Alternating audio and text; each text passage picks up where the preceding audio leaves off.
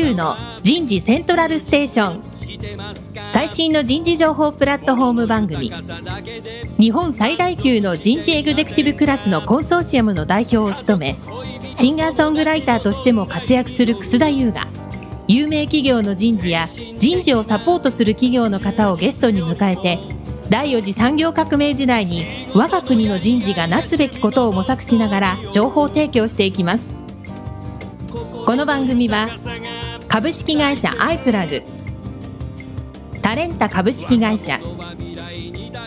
株式会社ファーストキャリア。株式会社 AW ステージの提供でお送りいたします。日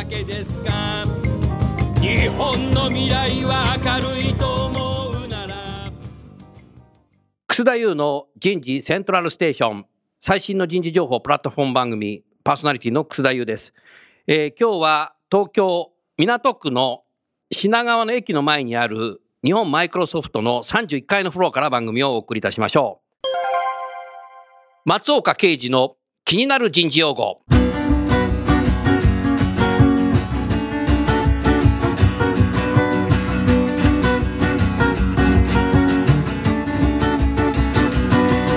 ジェネレーション Z。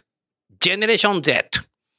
いわゆるミレニアル世代が2000年以降に成人になった世代を指すに対して、1990年代半ば以降に生まれた世代をジェネレーション Z、あるいは Z 世代と呼びます。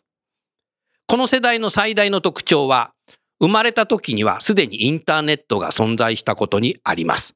つまり、真の意味でのデジタルネイティブなのです。また、インターネットを活用するためのデバイスは PC よりもスマートフォンが中心で、コミュニケーションの相当の割合をスマートフォンに依存しています。Z 世代はすでに社会に出始めており、今後、従業員に占める割合は増加し続けます。この世代に対して、企業が従来の流儀を押し付けようとしても難しいでしょう。それよりも Z 世代が生き生きと働けることを重視した環境整備に力を入れた方が得策ではないかと思います。ジェネレーション Z。今日のテーマは新卒から外資で活躍できる人材になります。早速ゲストの方をご紹介いたしましょう。日本マイクロソフト株式会社人事本部採用グループ新卒採用マネージャーのアクセノフユージンさんです。ユージンさんどうぞよろしくお願いします。よろしくお願いします。続きまして株式会社アイプラグ取締役 COO の直木秀則さんです。直木さんどうぞよろしくお願いしますよろ。しくお願いします。さあ、ユージンさん、はい。ここ素晴らしいね、31回。ありがとうございます。ねえ、もう僕の後ろを見るとお台場？え見えちゃうね。ーブリッジが見えます。ブリッジがね、レインボーブリッジ。はい。この部屋すごく広いんだけど、ここがホテルだったらさ、え一泊20万円ぐらいだね。ー ちょっと盛りすぎです。あ、そう。あの、今日はね、新卒から外資で活躍できる人材ということで、まあ少しね、あなたも日系企業にもいらしたし、はい今はマイクロソフトでね、こうやって活躍されてるけどその辺をね、少し聞きたいなと思っています。もう担当直入に日本の大学はい。4年生を出て、日本マイクロソフトに入ってきて活躍できるというのは、何が一番トルガーとして重要ですか？そうですね。やっぱり外資ですと、あの、自分が一番大事だと思っているのは、学生のうちからどれだけビジネスに近いことをしているかどうかなんですね。学生のうちからどれだけビジネスに近いことをしているか。それはもう何年生 ?1 年生 ?2 年生？いや早ければ早いほどおそらくいいと思うんですけれども、うん今の就職活動ってやっぱりもう3年生のだいぶ早いうちに春ぐらいからだねえ皆さんインターンシップからしますので、うん。まあ欲を言えば本当に1年生とか2年生の時にうんそのビジネスの現場に触れていたりですとか、うん。あとは長期のインターンをやっていたりですとか、うんそういった方でないと逆に厳しいなというのは最近思うようになっています。なるほど。おー直樹さん。はい。最初からすごいね、これ。これはすごいですね。なかなか1年2年生からはやってらっしゃる方、ね。少ないですよね。うんうん。一般的に外資系っていうとなんか英語喋れないとダメなのかなと思う方多いと思うんだけど、英語はどうなの、いや、意外と英語は、弊社の場合なんかもハードルは特に設けてなくてですね。設けてない。ええもちろんあの留学行ってたりですとか、うんうんまあ、海外からの帰国子女なんかも何割かはいるんですけれども、全くあの英語できませんとか、そういった方も特に技術系の場合はですね、うんいっぱいいるとは思うんですね。うんただあの、いわゆる入社までにどれだけ自分がちゃんと勉強するかどうか、うんそこのいわゆる意欲みたいなところは、ねあの最低限欲しいなとは思っています。うん実績というよりもそうですね、あのどれだけ自分が外資に行きたいんであれば、英語をきちんと使った仕事もしたいのか、英語のみではなくて、やっぱり日本語も英語もきちんと使って仕事がしたいのか、そういったところが大事になってくるかなと思います。なるほどね。そうすると、学生さんのインターンシップがあるじゃないですか。はい。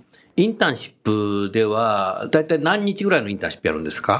はい。弊社の場合は長期で、大体7週間から、?7 週間？結構長い9週ね。間、はい。あの、かなり長期のものを実施長いしております。ね。はい。7週間から9週間だって長い。ほぼ夏休みが、あの、潰れてしまうんじゃないかっていうぐらい本当だねの ものをしてやっております。それは大体3年生？そうですね。ほとんど3年生かうーん、修士1年生か具体的に言うと、それ7週間、9週間の間に何をするんですか？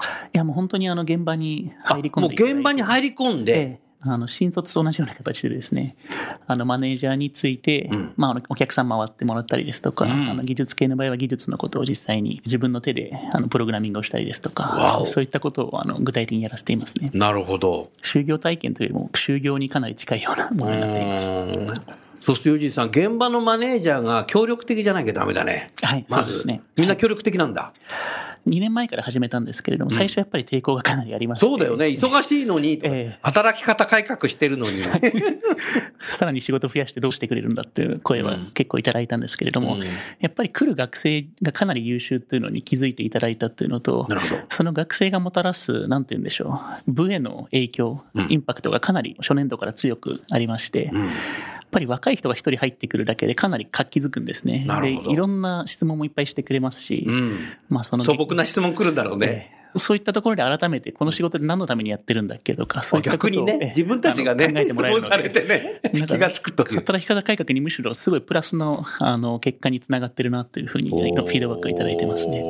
みんなポジティブだね。直樹さん何か質問ありますか？先ほどうん。ビジネスにはい。触れているかどうかというのが重要だというような話があったんですけどうん、その背景にある理由とかはい。っていうのはどういうものがあるんですか？あ、ご質問ありがとうございます。えっ、と、おそらく一番は、まあインターンシップもそうですし、実際に新卒に入ってからもそうなんですけれども、弊社の場合、あんまり何か指示をして仕事をするっていうことが非常に少なくてですね、ど。どちらかと自分でやりたいことを見つけて、どんどんいろんな人と、あの、それこそ絡んで、で、新しいものを作り上げていくっていう、あの、側の会社なんですね。ですので、そういった経験って日本で学生をやっていたりですとか、アルバイトやってたりだけですと、なかなか自分から動く機会ってすごい限られてしまっているなというのと、どちらかというと指示されて、まあ、勉強していたりですとか、アルバイトしてたりしてるので、なかなかそういった経験がゼロで来られてしまうと、まあ、先ほどあのおっしゃっていただいたようにマネージャーが忙しいっていうのもありますので、お互いがあのあんまりハッピーじゃないような関係性になってしまうんですね。なるほど。ですので、それをまあ、超えるためには、もう本当に入社前から、もしくは本当にインターンシップの前から、そういった経験をどれだけしているかどうかというところを最近は重視するようにしています。うんそうすると、かなり能動的で自分で情報を取りに行ったり、はい。興味持ったり、はい。ポジティブでポテンシャル高くてはい。っていうことが重要になってくるね理。想はそうですね。受け身じゃダメだね。そうなんですよ。ああとまあ、多分あの、私内視にもいたんですけど、やっぱり内視の場合はすごい研修がしっかりしてたりですとか、そうだね。ある意味大学で学んだことをもうリセットして、改めて会社のカルチャーにあの染めていくっていうプロセスが、うん、日本企業はそうだね。新入社員の時あるんですけれども、うん。そういったプロセスがほとんどないので、うん。研修もまあやっても2ヶ月間でそれもどちらかというと実践的な、うん。自分からいろんな新しいものを見つけてやるような研修なので、うん。なかなかそのゼロですとか、まあ、学生の情報だけで来てしまうとやっぱり苦労がその分大きいなというふうに思いますね。うーん、なるほどな。もう多くのね、日本企業はやはりリセットして受け身でね、やるっていう、あなた自身も多分そう そうやって育ってきたのかもしれないけど、今ここに来てマイクロソフトはそうじゃないんだってなると、自分のさ、若い時思い出しちゃうね。そうですね。ねえ。多分新卒だと絶対入れない。それはいつも思います。。でもそういうさ、能動的な学生っているんだね、今。今、びっくりするぐらい、はい、応募者の中でもいるいますね。はいまあ、それは本当にありがたいなと思っていて、まあ、これだけまあ情報が多分取りやすくなってきたっていうのと、まあ、インターネットをはじめとして IT が普及してきたので、まあ、そういったところで、まあ、本当に学生のうちに起業したりですとか、まあ、自分でしなくてもそういったところにどんどん入り込んで、何か新しいことをやってやろうっていう人たちは、あの本当に増えてきてるなというふうに実感しています。いわゆるその一般的にゼネレーション Z だとか、そのデジタルネイティブだとかって言うけども、デジタルネイティブの人って本当マニュアル見ないでさ、はいあっという間に設定しちゃうんだよね。Windows も。ユージンさんさ、僕なんかめんどくさくて、僕はね、もう66歳なんだけど、僕はね、マニュアル全部読んじゃうんですよ。はいマニュアル読んでね、わかんなくてね、知ってる人に投げちゃう。直木さんの場合はね、マニュアル読んでね、わかる人なんで。うんだからね、ゼネレーションによって多分違うんだろうね。だからやっぱそういう人っていうのは、もう自分でどんどん探していくってタイプなんだろうから、だから増えてくるっていうのはなんとなく、直木さん、はい。そういう彼らに追い越されないようにしないといけないよね。そうですね。なるほどな。マイクロソフトなんて結構女性も活躍してる人多いなって気がするけど、あありがとうございます。女性も多いの？インターンシップ来る人は。ええあの、インターンも多分半分以上女性です、ね。半分以上女性なの？はい。あの、開発系の職場は、やっぱりプログラマーですと男性の方が若干多いですけれども、うんそれ以外のあの営業ですとか、マーケティングなんかは、うん実は女性の方が多いというふうに思います。うんあの、働き方がやっぱり、あの、弊社の場合、特に会社に来なくても、あの、働けるような環境にしていますので、そのワークフロムホームっていう環境であったりとか、うんまあ、それが、あの、当たり前のようにできるっていうのは、かなり、あの、女性の方にもうん。訴求できるポイントかなと思っています。うん。でユージさん、あなた自身ももう会社来ないで家で仕事するケースも。ございますね。あるの？はい。あの、1週間で多分、2、3日ですね、会社来るとしても。うんあの、それ以外は、まあ、そ家であったり、あと、まあ、カフェであったり、あの、外のちょっと雰囲気変えて働いたりできるので、うんあの、いわゆる会社に何時に来なきゃいけないっていうルールがないので、うんまあ、時間なんかもずらして出勤できたり、うんみたいなのもすごいありがたいなと思っています。うんそういう働き方だからこそ自立してないとダメだね。あ、おっしゃる通りですね。日本企業はもうみんな朝9時に来てさ、5時半にみんな帰るみたいなさ、感じじゃない、はいあといないとさ、あいつ会社来てねえけど大丈夫なのか？みたいな心配さ。れますよね。目の前に部下座ってないと困っちゃうマネージャーとかも。結構日本全国さ、ね日本企業ってそういうのあるけど、マイクロソフトはそれないわけだ。ないですね。人事の中でもそうなってんだね。はい。私も部下に、あの、ちょっとミーティングなんかかどうしてんの？ミーティングなんでほとんどもうオンラインでつなぎますね。そうか。マストなんですよ、もうオンラインでつなぐのが。あの、物理的に拘束するっていうのが。わかったマイクロソフトファンは、スカイプを持っている。その通りです。今、今分かった。はいなるほど。そうか、スカイプ使ってはい。やるわけだ。そうですで、あなたもだから家で仕事していて、ミーティングの時はスカイプで入らなきゃダメ。そうです。入らないと、友人はサボってるぞ。さすがにそうですね。そうだねだから入ってで何かした発言をしないといけないんですけどね。そうするとあなたなんかさ、あの、よくさ、オーストラリア行ったりするけどさ、はいオーストラリアでワーケーションもできちゃうわけだよ。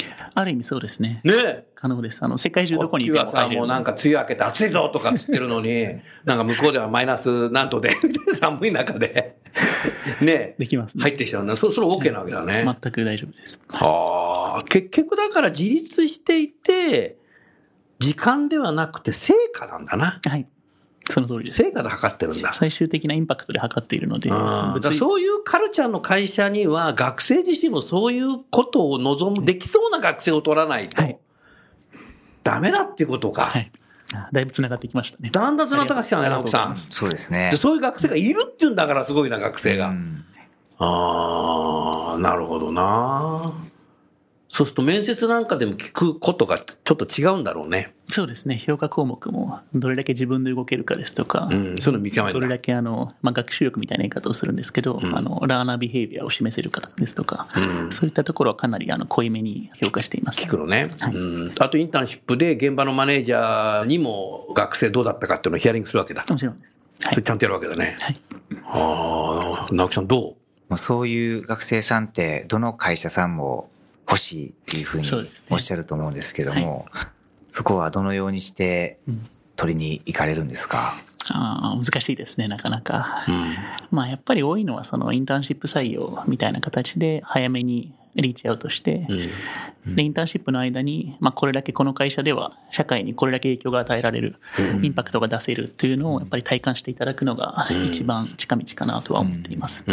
そういった会社さんも多分他にもいくつかあるので、あとはそこでの雰囲気を、あのカルチャーを比べていただきながら、あの選んでいただくようなケースが多いかなと思いますね。マイクロソフトって、他のこういう IT 会社から比べると、はい。カルチャー的には、ユージンさんとしては何が違いますか？またあなたは何がここが気に入ってますか？あ、ご質問ありユージンがとうございます。さんへの質問になっちゃう。い？やいや、あの、すごいいいポイントだなというふうに思っていて、マイクロソフトってカルチャーを5年ぐらい前から大きく変えていってるんですね。あ、そうなんだ。で、それまではクローズドなカルチャーで、まあ帝国みたいな呼ばれ方してた。帝国なんだ。帝国の逆襲みたいな。あ、そうなんです、そうなんです。まさにスター・ウォーズの あのあたりのイメージが強かったんですねそれはもう自分たちで独裁をして、で、まあそれでマイクロソフトだけで世の中を作っていくっていうところから、5年前に社長があのグローバルで新しくなってから、はい。今度はそれをもっとオープンにして、で、まあ誰にでも使ってもらえるような環境をあの技術者に提供していこうというところと、あとはいろんな業界のトップな会社とどんどんタッグを組み始めたんですね。でこれが私がマイクロソフトにすごい興味を持ったきっかけではあるんですけれども、やっぱりニュースを見てると、マイクロソフトがどこどこと提携したっていうのが結構、私の中でもいくつか続いてた時期があって、あれ、急に雰囲気変わったなって思ったんですおね。ー。今までのマイクロソフトにはないような動きをしていたので、でそこですごい興味を持っていろいろ調べてるうちに、あ、それはじゃあカルチャーとしてそれをやろうとしてるんだなっていうのが分かって、でその先にはやっぱりお客さんの生活を良くするためには、まあ帝国みたいな感じで独裁するのではなくて、まあ少しでもあのいろんな企業と組んで、どんどんプラットフォームを広げていく方が効果的というところを会社としてあの感じていて、多分そこが今一番訴求できるというか、このカルチャーチェンジをしている真っ最中というところが一番あの私がいる理由でもありますし、まあ学生の皆さんにも来てほしいところかなと思っています。あと少しね、この今日のテーマで言うとさ、マイクロソフトさんって、いわゆる日本人以外の方がすごく多いはい。のね。あなたもそうだな。あんた少しさ、自己紹介しないけど、あんたはどこ、そうです。私はまあ端的に言うと、えーまあロシア系の日本育ちのオーストラリア人ですね。うんそうですよね。そうだね。端的に、端的に言うとだからそういうさ、あの、いろんな国出身の方がいる中で、多分、発想もいろんな人がいると思うので、ダイバーシティ、はい。インクルージョンできるような人じゃないかダメだね。そうですね。いろんな人の意見を受け入れて、うん。まあ少なくとも否定をするような人はなかなか難しいなと思いますね。一旦受け入れて、うんイエスってやっぱり受け入れた上でその後自分の意見を言うっていうのはもうカルチャーとしてかなりあの大事にしていますね。そうするとさ、学生のうちからそういうのが受け入れられる人と、はい。マジできないんですけどっていう人がいるんだろうけど、何が違ってくんだろう？やっぱ育ち方なのか、学生時代にどんなサークルやバイトやってたのかとか、うん。家族なのか、これは何か多分環境によると思うんだよね。そうですね。うん。何か私の持ってるイメージではやっぱりどれだけ好奇心を持っていろんなことにあの学生のうちにもしくはもっと遡ってあの中学とか高校のうちに取り組んできたかなと思うんですね。チャレンジしてるかどうか。ええ、であの言われたことをやってるだけだと多分そこまでなくて、もう少しなんでこうしてるんだろうとか、なんでこうしないんだろうっていうのをどんどん自分から言い続けていったような人が、多分最終的にはあのカルチャー的には向いてるんだろうなというふうに思うんですね。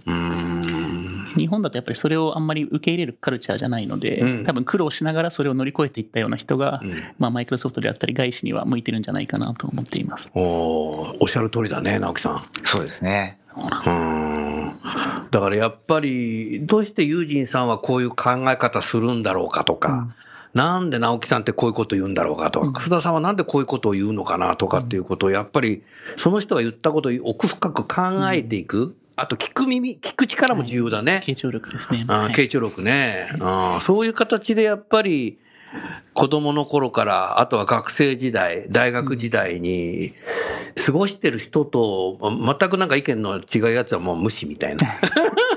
パターナリズムみたいな。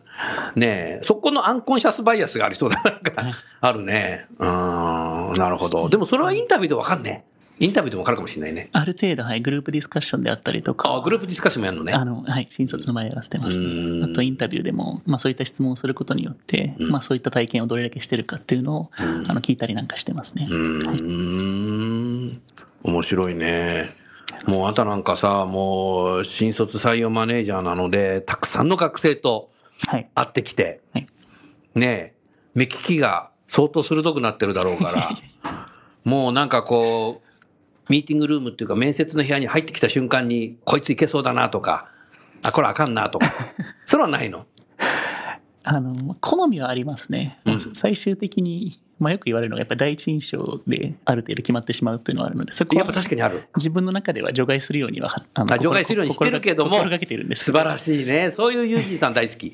素晴らしい。一応話を聞くわけね。最初にあの、どれだけ自信を持って入ってくるかっていうのは、まあ私に限らず外資の場合はすごい大事な自信を持って入ってくるか。はい。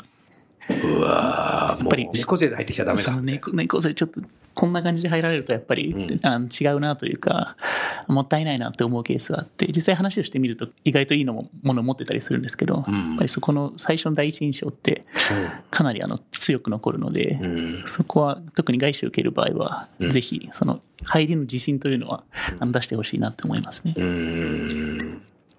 やっぱり学生の方も、マイクロソフトって何か受けとこうかなみたいなさ、はい本気じゃないのかもしれないけど、一応なんかさ、あの、お約束で受けとこうかなみたいな学生もいるだろうから、多分応募人数がものすごく多いと思うのね。ええとは言っても、あの、就職活動する大学生って毎年43万人ぐらいいるって言われてるんだけども、はいマイクロソフトにエントリーしない学生も優秀だったとすると、なかなかそこはエントリーしてこないとさ、会えないわけじゃない。そうですねそういう時今、最近は何やってるのあなたは？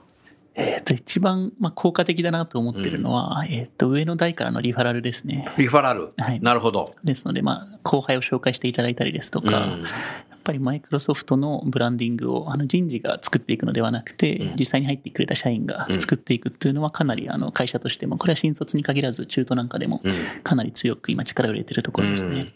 それは、現場の人たちが協力的なんだ。そうですね。やっぱり自分の大学の後輩入れたいっていうのもあるしね。結構、ええあの外資らしくないかもしれないんあ外資らしくないね。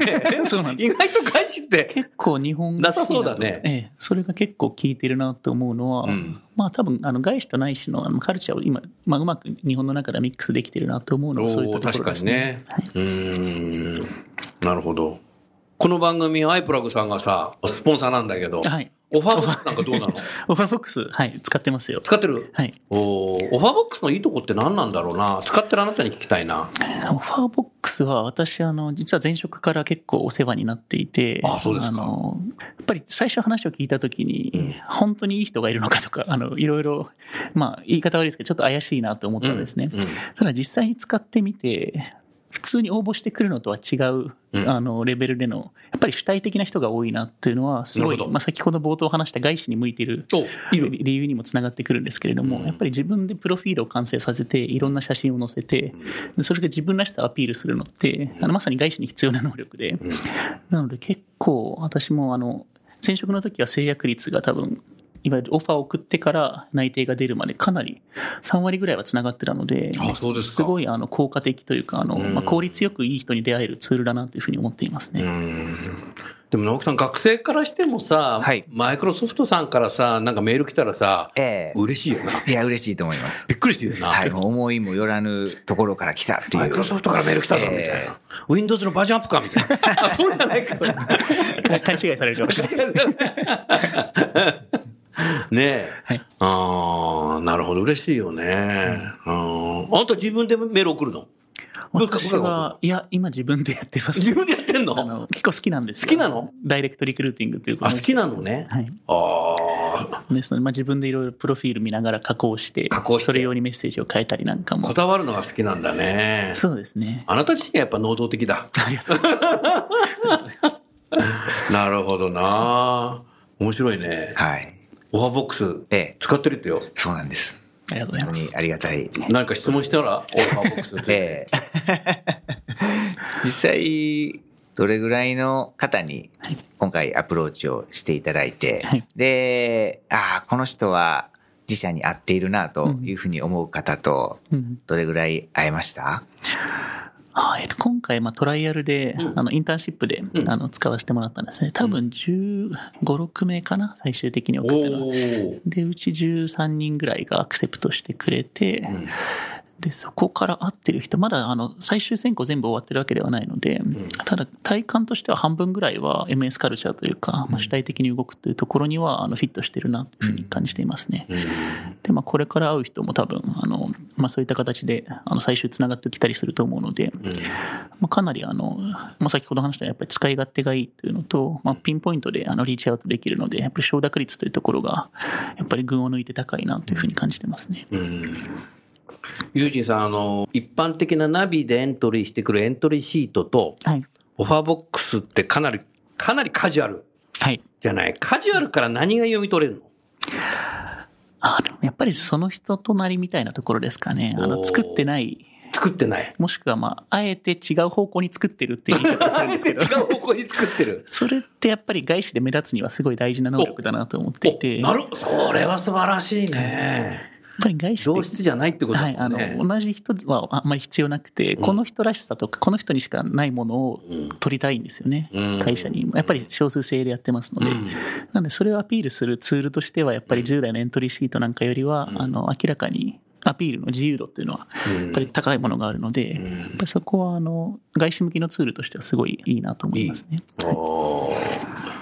だからやっぱり、オファーボックスはさ、ダイバーシティ、インクルージョンやるんじゃん。絶対それいね。そうですね。エントリーシートだとさ、あの会社用に合わせてきちゃうから、やっぱちょっと作っちゃうもんね。あーなるほどな。そうか。で、今までそうやってオファーボックス検索してみててさ、こいつ面白いなっていうのなんかエピソードありますか？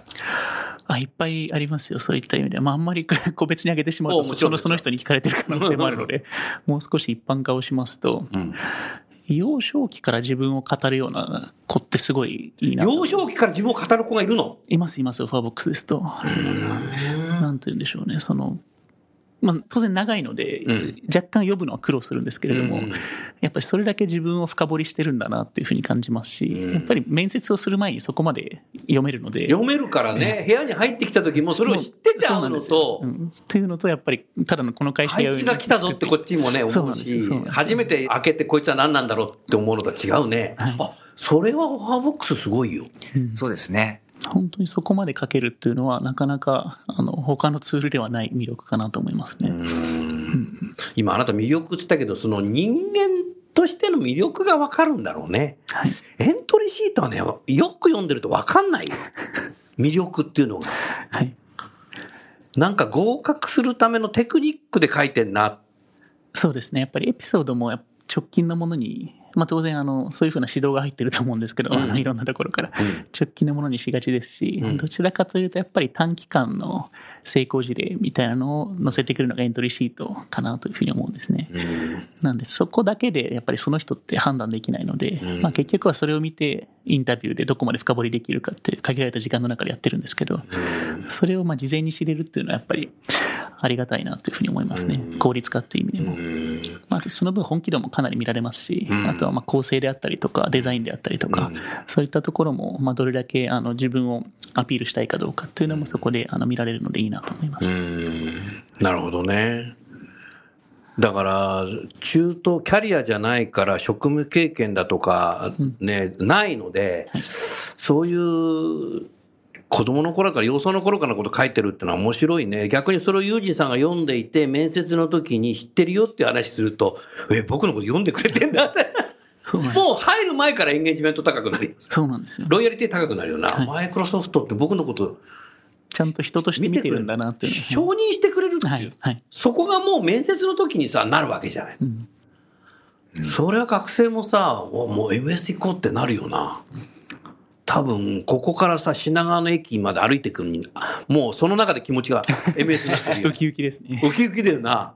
もう山手線乗った時はもう決めてるよ。ありがとうございます。なるほど。あー今日のね、テーマでさ、その、新卒から外資系で活躍するってなってるけども、はい。もう MS の場合はもう新入社員から活躍してほしいんだ。でも、はい3年ぐらい経たないとなかなかやっぱりまだ仕事として一人前にはなれないかなというふうに思うんだけども、うん。その可能性まで見てるわけだね。かなり早いうちからっていうふうにやっぱり言ってますね。んなぜかというと、やっぱり海外はかなりもう初年度からですとか、うん。まあ遅くても2年目ぐらいからはうん。自分で仕事を回すっていうのが主流で、うん。やっぱり日本だけがそれに対して遅れてるっていうのも、まあ我々人事としてもなかなか言えない 環境にはなってきてるんですね。うんじゃあ海外の大学で経験できるような経験をみんなしてるかというと、やっぱり日本の場合難しいので。難しい大ね。学以外のところでどれだけ積極的にそういった経験をしていくか、うんまあ結局そこに戻ってくるのかなと思います。うん日本の大学はさ、直樹さんさ、はい先生がさ、あの白板に文字書いたのをさ、一生懸命ノートを書いてて、えノートというかパソコンでね、書いててさ、授業中喋ると怒られちゃうけどえも、うんうんうんあなたなんかほら、オーストラリアにいたけど、そうじゃないでしょ？まあ、あの、どんどん割り込んでいきます、割り込んでくるよね。手も上げてバーッと入ってくるよね。自分の意見言うよね。だああいう形に本当していかないといけないよね。だからね。なかなかだからそういう環境で育ってない学生はなかなか難しいかもしれないけども。でもね、ユージンさんね、最近ね、日本の大学って90分授業なんだけど、100分授業になってきてるとか少し増えてきてるんですよ。伸ばしてるんですね。うん、その100分になった、あの、本音はね、はい。さっきものに、あ、ユージさんどう思うとか、直樹さんどう思うとかって、そういうのやってんですよ。うんそういうできる先生がいればいいんだよ。はいでもできないんだよ、みんな。白板書くことしか。だだから、なかなかね、まだ追いついてないんだけども、はい少しずつ増えてくるので、やっぱそうしないと、自分で仕事を探したりすることって日本人なかなかやっぱできなくて、新入社員なんかの先輩がいないとなんか机の上にぼーっと座ってる人が結構いるみたいで、もったいないよね。足りないですね。もったいないよね。うーん、そういうことか。うーん。何かさ、ユージンさん、あの、その新卒から外資で活躍できる人材っていうのを、何かもうちょっとこのリスナーの方にメッセージ何かありますか、まあもう一つは多分、必ずしも新卒から外資で活躍する必要はないのかなとうんうん。個人的には思っていて、うん。私なんかもそうだったんですけど、いわゆる学生のうちって、まあ社会の見れる範囲ってすごいあの限られてるじゃないですか。そうだね。で、その中でもこれだっていうふうに見つけた人は多分外資に行くのがあの近道ですし、うん。そこまで定まってない場合は、うん。まあ内視に入ってそこから探し始めるのでも全然私はあの正しいというふうに思っていて、うんやっぱりその分研修なんかもいっぱい受けさせてもらいますし、うん社会人としてのあの基礎力もかなり高いものまで、んあの平均的ではあるんですけどかなり高いものを身につけられるので、ん私は本当に向き不向きかなというふうに思うんですね。うん。ただそのやっぱりただ外資ってイメージだけで外資を受けて、まあ、一番まずいのは間違って入っちゃうっていうのが一番あ、それはそれは不幸だね。お互い不幸なお互い不幸だよね。会社も不幸だし、本人も不幸だねですので、。そこをあの外資にいながらもそれをただ魅力づけをして、誰でもいいから来てほしいのではなくて、やっぱりきちんとお互いが合意した上で、うんあの会社に来てもらうのが多分、ハッピーな結果になるんじゃないかなと思うので、別に外資が全て最高っていうよりは、本当に自分が今そこでやりたいことが、もうピンポイントで決まっている人はあのそちらに移っていったらいいですし、どちらかというとまだあの定まってないけど、なんとなく活躍したいとか、なんとなく社会に貢献したいっていう人は、あの私は内視からスタートして、そこでまた何か新しくやりたいものを見つけたら、それから外資に行くという道でも全然いいんじゃないかなと思いますし、それはもう、言葉を変えれば健全なる流動化だよな。はい。あーだからやっぱそういうことまで考えられる人材ならいいんだよ。ね。ええあーでもね、最近の若い人そういうの多いよ。多分。多くなってきてるよね。増えてると思いますね。ユージンさんね、最近のね、この1、2年なんだけども、内定を複数もらうじゃないですか、はい学生が売り手市場になってるから。はいそうすると彼らは何が一番悩むかっていうと、どの会社に入ったら3年経って辞めるときに次の会社として売り手市場になるかってことか。考える人が多いんで市場価値になるから。だからそうするとさ、あの、育成してくれた会社ならさ、いっぱい勉強して育成してもらってるから、うちに来てもすぐ活躍できるんじゃないかって、そういうとこまでね、見抜く学生が、はい1、2年増えてるって聞くんだよね。キャリアセンターなんかもね、そういう質問してくるんだって。学生が。こことこことこことここに入ってもらったんだけど、どこの会社に入って3年間経ったら転職しやすいですかって聞くって。でも、キャリアセンター何も答えないから、それ自分で答えな、考えなさいって言うんだけど、そういうこと考える学生が増えてるって言うんだよ。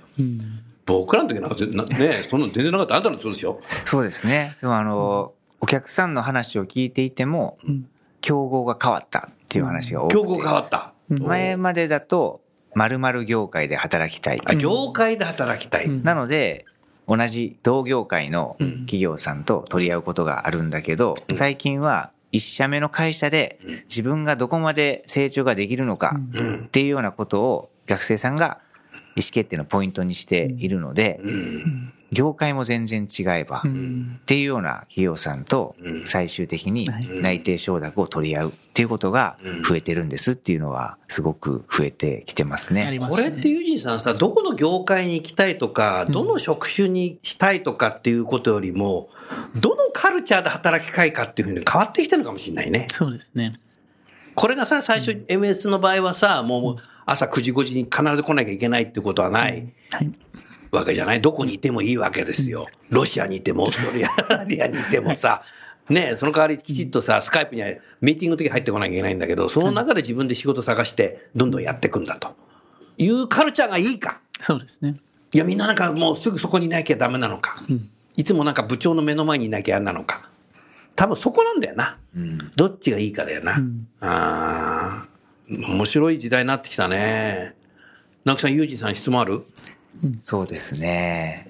少し最初の話にも戻ってしまうかもしれないんですけど、ターゲットにしている学生さんは、うん。学生時代からビジネス経験をしているような方。はい。というようなお話なんですけど、うん。人口自体はそんなに多くははい。ないと思うんですね。はい。その方々にどうやって合ってるのかなっていうことをすごく、ん。あの疑問に思ったんですけど、うん。どういうふうにお会いされてるんですか？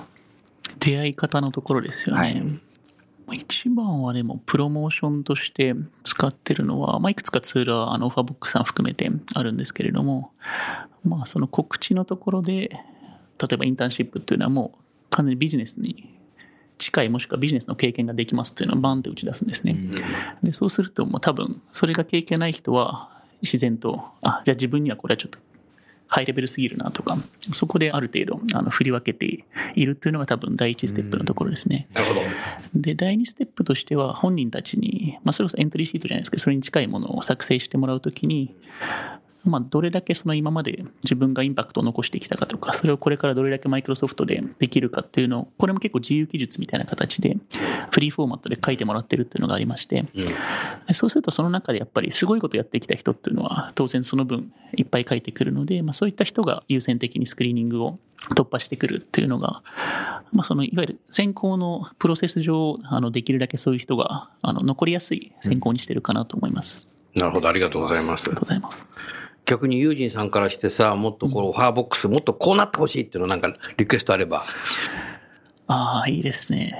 まあ、これは多分、あの、良し悪しあると思うんですけれども、学生から逆に会社側に対してもっとアピールできるような、いわゆる今ってこちらから探しに行くオファーを出すっていう機能がメインになってると思うんですけど、うん向こうから、あ例えば、まあ、どれぐらいの会社数が今登録されてるかわからないんですけれども、この会社にはすごい興味ありみたいなのが分かると、まあ、こちらからもその人を優先的に見に行くことができるので、なるほど。何かお互いのそういったあの機能がついていたら面白いというか、もう少しあの使い勝手が増えるんじゃないかなとは思いますね。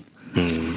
それとまあ、ぱり学生自身がどれぐらいオファーボックスに滞在してくれるかどうかっていうのが多分、まあ一番お互いあの重要なポイントかなと思っていて、学生が滞在するためのコンテンツみたいなのを、そのオファー以外にどういったものがあるかっていうのを考えていくと多分、まあ、ちょくちょくログインしてもらったりですとか、あの、もう少しログイン時間を増やすことによって何かその学生のオファーボックスに対するやっぱり有用な使い方をあのいろいろ提案できるんじゃないかなというふうに思いますね。おっしゃる通りだね。はい。ありがとうございます。どうなのそこ？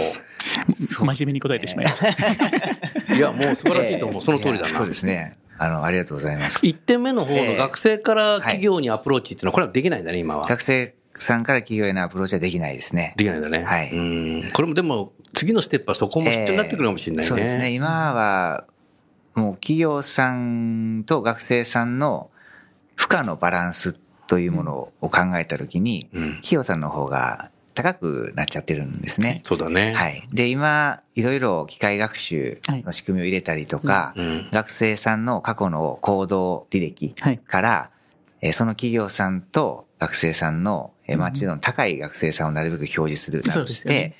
表示学生さんの中で、いかに会いたいと思う学生さんの発生する確率を高めるかっていうようなことはやってはいるんかですけど。なりアルゴリズム組んでますよね、はい。ただまあ、まだまだ道半ばのところはありまして、えーもう少し企業さんの負荷を減らすようなはい。取り組み、で、それを学生さん起点の行動で何かできないかっていうことは考えていかないといけないなというふうには思ってますね。うん。2点目のさ、はい。そのログインのえー回数とはい。滞在時間、えーはい。ここの工夫っていうのは、でも結構そこ増やしてんで、多いんだよね。えっと、アクティブ学生さんの数及び率は高い方だとは思ってはいるんですけど、うん。ただアクティブになるための仕組みがですね、そこまでまだ強くなくて、うん結局は企業さんから学生さんへのアプローチがない限り、うんログインする動機が今はあまりないというような状況になってますので、ここもご指摘の通り、うんえーもう少しコンテンツを拡充していきたいなというふうに考えてますね。鋭いユージさんの質問だね、そこは。本当にね。本当に使い倒してる。使い倒してるよね。もうイコールパートナーになってくれてるなって感じだね。もうね、今日の宿題だよ。好好きなんですよ。きなのこういうの。本当に好きなんですよ、ああいうおーツールって。で、なるほどねやっぱり学生さんがこれからそこにもっと情報インプットすることによって、まあ、これだけプラスのあ出会いがあるんだっていうのを感じてもらえるようなものになっていくと、本当に企業側にとっても学生さんにとっても、いい、これからも展開ができると思うので、ぜひ、あの、今後も一緒にいろいろできたら楽しいですね。ありがとうございます。ありがとうございます。田村彩の健康ポイント。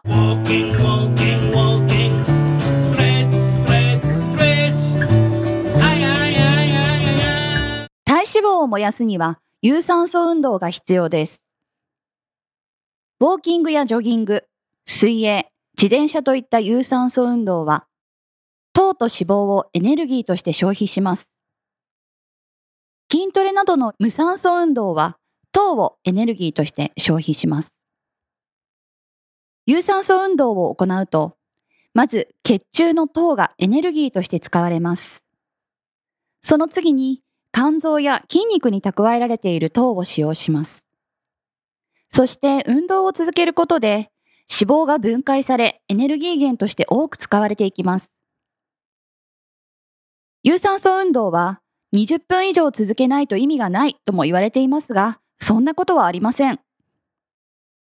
糖質よりも脂肪が使われる割合が高くなるのが20分なので、20分前後で脂肪燃焼が効果的に起こりますが、運動開始後から脂肪もエネルギーとして使われています。20分も続けられないという人は、20分にこだわらず、5分のこまめなウォーキングを取り入れて、体脂肪を燃やしましょう。体脂肪を燃やすには、有酸素運動が必要です。楠田優のヒューマンリソースミュージック。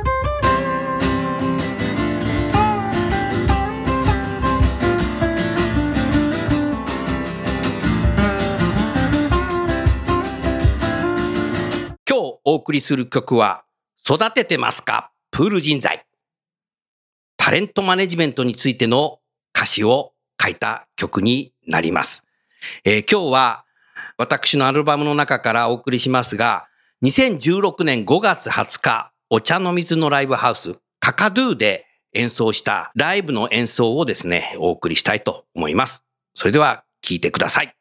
育ててますか？プール人材。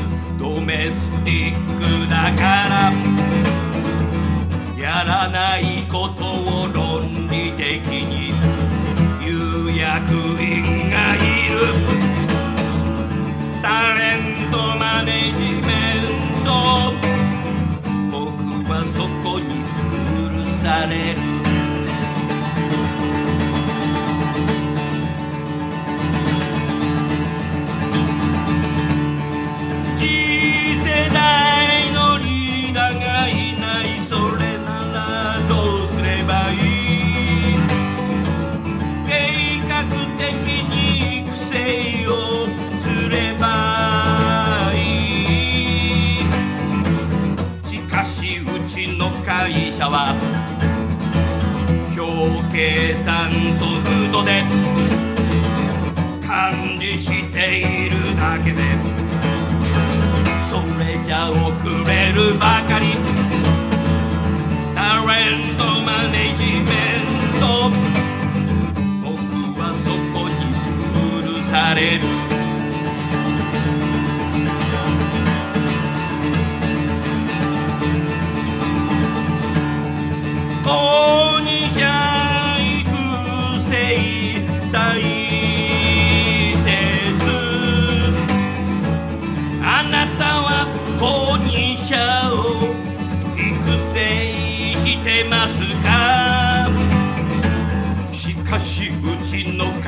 会社は。部長が本部長になれば。課長は自動的に。部長になれる。それじゃ育成なんかじゃない。サクセションプランが必要さ。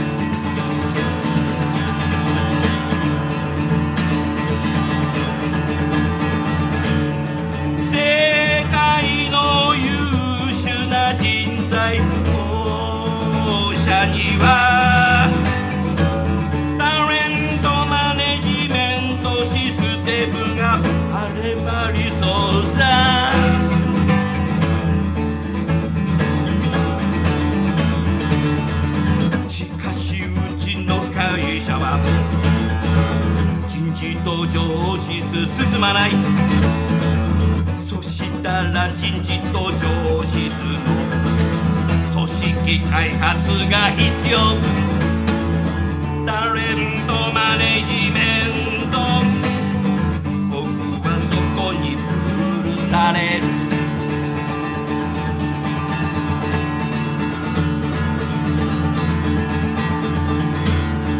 タレントマネジメント機能してますか？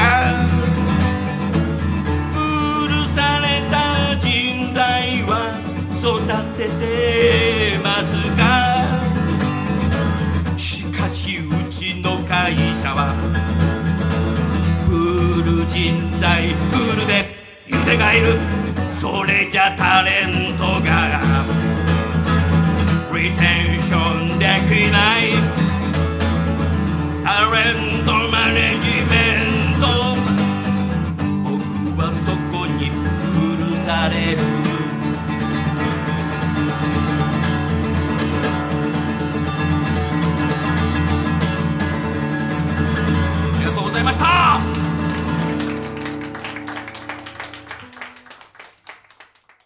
最後にじゃあ、ユージンさん、人事、採用担当者たくさんいらっしゃると思うんだけど、はい。何かさ、こう日本で働くあなたにとってさ、何かメッセージをぜひしていただけないですか？あはい、そうですね。えっ、と、まあ、今日のテーマはおそらく、まあ、どうやって新卒の人が、あの、ハッピーに、あの、一社目に入った会社で活躍するかっていうところだと思うんですね。はい。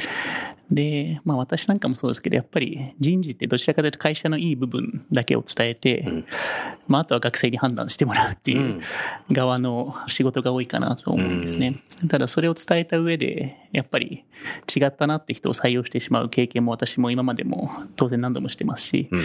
まあ、一番多分お願いしたいというか、まあ、あの、おこがましいんですけど、ぜひその、いい部分だけではなくて、まあ、きちんとその会社に合う人かどうかというのを、やっぱり人事の目線で、あの、意思決定はもちろん人事のケースもありますし、うん。あの、現場のケースもあると思うんですけれども、本当にその人が自分の会社で活躍できるかどうかというのを考えながら、この仕事をしていきたいなというふうに思っています。ですので、あの、学生の皆さんにもやっぱり、まあ、決めたからにはその会社で活躍してもらいたいですし、 day one というか入社の初日と言わずにやっぱり内定を出した日からもうその会社の一員として頑張ってもらうような動機づけですね。もちろんあの、まだ学生なので遊ぶことも大事なんですけれども、うんもう会社の一員なので、その準備のところをきちんと人事としてもサポートしていけるように、うん私もしていきたいですし、あの、皆さんにもぜひお願いしたいところかなと思います。はい。ありがとうございました。それでは最後にゲストの方をご紹介して番組を終わりましょう。えー、日本マイクロソフトのアクセノフ・ユージンさんと、アイプラグの直木秀則さんでした。どうもありがとうございました。どうもありがとうございました。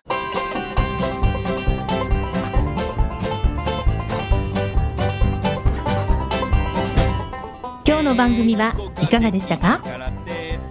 楠田優のサードアルバムの中から「輝け飛び出せグローバル人材」とともにお別れです。この番組は企業から学生に直接オファーを送ることができる新卒向けダイレクトリクルーティングサービスを提供する株式会社アイプラグ。